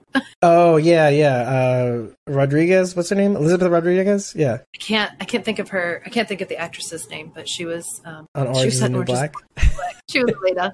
It's great. It's great. And I love yep. that character. When I saw her on Fear, I'm like, oh, oh, I'm gonna love this character, and then boom, I'm like, what? And then like I instantly hate her. She is such a bitch. Oh, I loved her. I loved her. Uh, okay. Just because different character in mind, right? Like, do you do that? Like, when you recognize somebody as a different character and you love that character, you're gonna love this character no matter what they do, right? Because you oh have this God. different. You have this different role in your head. I do that a lot, a lot. Matt Frewer. Yeah, Done. there you That's go. That's it. That's the influence. uh, and just like, remember, and just like Scott Adsit from the last mm-hmm. episode, like you you had this baked in idea of how you wanted this person to live, if he is alive or not alive. That sucks. And I try, try not to do that, but I just can't help it. And and to be fair, to be fair, to be um, fair. I think there are some actors who get typecast, right? And so when you see actors in a certain role, it's like, okay, they generally take on this type of character, so I'm going to assume that, that this is the same, right? Yeah, aka when people play bad guy, yeah, and which sucks, which sucks. But usually bad guys, they're going to play a bad guy across the board, usually. Mm. But not all. Look at, um, okay, John Lithgow. There's a good example. He's... Mm. you know, the guy next door. But when he plays bad roles, it is like extra scary. He's somebody that I wouldn't try to pin down what his character character is in anything, because he's a wild card. Yeah. Even Colby. Colby's kind of like that too. She's played, she's played, you know, kind of finicky characters, but she's never really played an all-out bad character until just now. Mm-hmm. You know, as far See, as I can but- tell. that's a good choice, to take someone that the viewers might see as a good guy and then turn them into a villain, because it's not what we're expecting. I like that. I love yeah. that. Jeffrey D. Morgan is sort of like that, right? Like, he's always been Walking Dead for me, that I didn't know Jeffrey D. Morgan before Walking Dead. But I have since gone back and watched Supernatural. And so most people would recognize J D M as John Winchester, right? Who's not a bad guy. He's a father and has kids and a family man. And so to see J D M play Negan, it's like, whoa, totally different role for him. Yeah, for some people. Yeah, and I guess he doesn't typically play dickheads.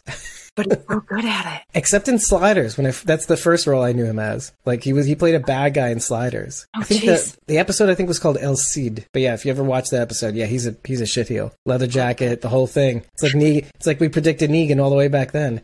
Characters do get pigeonholed like that. They do. He's a friend of the family, but I, you know, I call him Uncle Matt. You know, Matt Matthew Glaive. Um, if you saw him in The Wedding Singer, like, he, unfortunately, this man, he always gets cast as like this dickish a- asshole. asshole. Like, so good at playing this role, which is hilarious because it is the complete opposite of his true personality. Like, he's probably one of the nicest, most sweetest people I've ever met in my life, but he just, he plays this asshole role so well. And so when you see him in something, like, I, I know, I know what character it's going to be. Like, he's going to be that cocky asshole because he does it well. And some people just look like assholes, right? Like, I just saw, I just saw like a, one of those kind of Hallmarky movies. It wasn't a Hallmark movie per se, but with, um, the guy that played Ron Anderson, but he was playing a good guy, which is, which really wrecked with my perceptions. Yes, this is exactly what I'm talking about. It, it, like, you were like, whoa, right? And yet he is the lead role in a, in a, I think it's a show. It is a show, right? Yeah. Uh, it's like Lily, something, Max and Lily or something like that. I can't remember his name. Is Dylan and Lily? I can't remember exactly what it was. It was on Netflix. Yeah. He plays this, like, this protagonist, like, and it's hard for me to break out of that idea of him being any other, anything other than Ron Anderson. So hard, very difficult. Oh, and Nisa's perfect. Yeah. When I heard J D M was going to play Negan, I thought of, of course, it's the comedian. That's It's another perspective, you know? Yeah, he, the, John, so the comedian is a character from the Watchmen movie. Oh, that's right. Okay, I have yeah, heard. And, okay. And he was maximum dickhead, you know, so. So, but, As, but was he a bad guy in that movie? Uh, I, I, I haven't seen uh, The thing about the Watchmen is it's like, it's there's the cynic take on the superhero is that mm, sometimes they're not all it, it's cracked up to be. They're just as messed up as we are. And... Yeah, and Nisa says top level asshole. Like, he was essentially a, what would somebody would ostensibly say is a good guy, but if you really found out how bad he was, like, okay, napalm in uh, in Vietnam and and hurting people, hurting innocent people, and raping somebody. I don't think it, they quite refer to it that way in the movie, but he essentially rapes another character and produces another character that we see years down the line, another superhero Jeez. essentially. So yeah, very complicated character, very complicated character, but. More or less, they call him the comedian because he makes jokes, and some of them are not good. You know, and I and I agree. Like, I'm definitely hopeful. I wasn't crying in this episode because I thought John and June would never see each other again, or like that wasn't. That's not where my tears were coming from. It was just heart wrenching to watch him drive this way and them drive that way, and like Ugh. look at what. Yeah, watching his face, like to say that he would follow but didn't, and just like right? June, just like June had said, you know. And then as soon as we're done, well, I'm gonna, you know, we're gonna go together. We're gonna go to the cabin together, and then she doesn't do it, and just like John. You know, says, "Oh, I'll follow you," and he doesn't do it. Do it, yeah. Which also gives me hope, also, because they're both doing the same things. Do you think? Do you think June was watching in the rearview mirror? I mean, she knew where that fork was. He he said it to her right before they took off. You know, fork's five miles up. We can just go left. They can go right, or or we'll go right. They'll go left. Do you think she was watching her the mirror? Uh, you know, I I don't think so. I'm okay. pre- I'm fairly certain that I don't think so, because when you're, you know this from driving, right? Like, when you're behind a truck at a certain distance, you they the truck can't see you. And, oh, okay. And I think even I think she even said, right, you know, follow us closely or something like that. Meaning, yeah. I think she said something like I'm, that. I thought it was especially interesting that June rode with John to Tanktown, but then she was she got on the truck and left with Sarah, Wendell, and Lucy. I assume you know, but she, would, she she had to she had to did, because. She had to observe her patient. Oh, okay. So she stayed with Will. Okay, okay. Thank you. Thank you. I was looking for some reason that she rode with them and not John. Okay, yeah. That makes sense. And she truly believed him, didn't she, Sharon D? When he said, I'll be right behind you, she believed him. Mm-hmm. Yeah. And I think just like he believed her when she finally, because she didn't answer him immediately when he said we needed to go. You know, mm-hmm. we'll get some jerry cans and blah, blah, blah. She didn't answer him right away uh, until she started seeing the devastation. She came back to him. She said, okay, we'll take the jerry, you know, we'll go and I'm going to take you and God, blah, blah, blah, blah. Yeah, so I don't know. It's very interesting. I kind of want to see a time jump. I want to see a time jump where the hospital is built. Oh, okay. Well, you know? okay. I, I assume they would find a structure already standing and then just move shit in, right? Or are you thinking well, they're going to yeah. structure building? I don't know. Yeah, that's I mean, it's good. Yeah, I, I'm gonna. I think that's gonna be great to see how they how they do this. I do hope they get a hospital up and running. I think it's important for any community. Yeah. Oh, now Sharondy's turning against June. She's she's caught up in the hospital. She was oblivious to John. Uh-oh, she's going to start hating June. Oh, no. Okay, yeah. She's being factual. Okay. I got worried for a second. What do you want from me? Like, listen, I'm worried for you. I'm not worried, you know, about you. I'm worried for you. You know what I'm saying? But you'll be okay. You're a person. Always team June. That's Always right. Team June. Okay, there you go. That's that's what I want to hear. But, you know, don't get some resentment. Don't get resentful. It's going to come back around. I promise you. Man. What if I don't, what if it doesn't, I don't fulfill that promise? Okay, will you ever trust me again? I'll take it. I'll, I'll be the, I'll be the focus of your ire. That's, that's half my job, make you hate me. So this way you don't have to hate other people.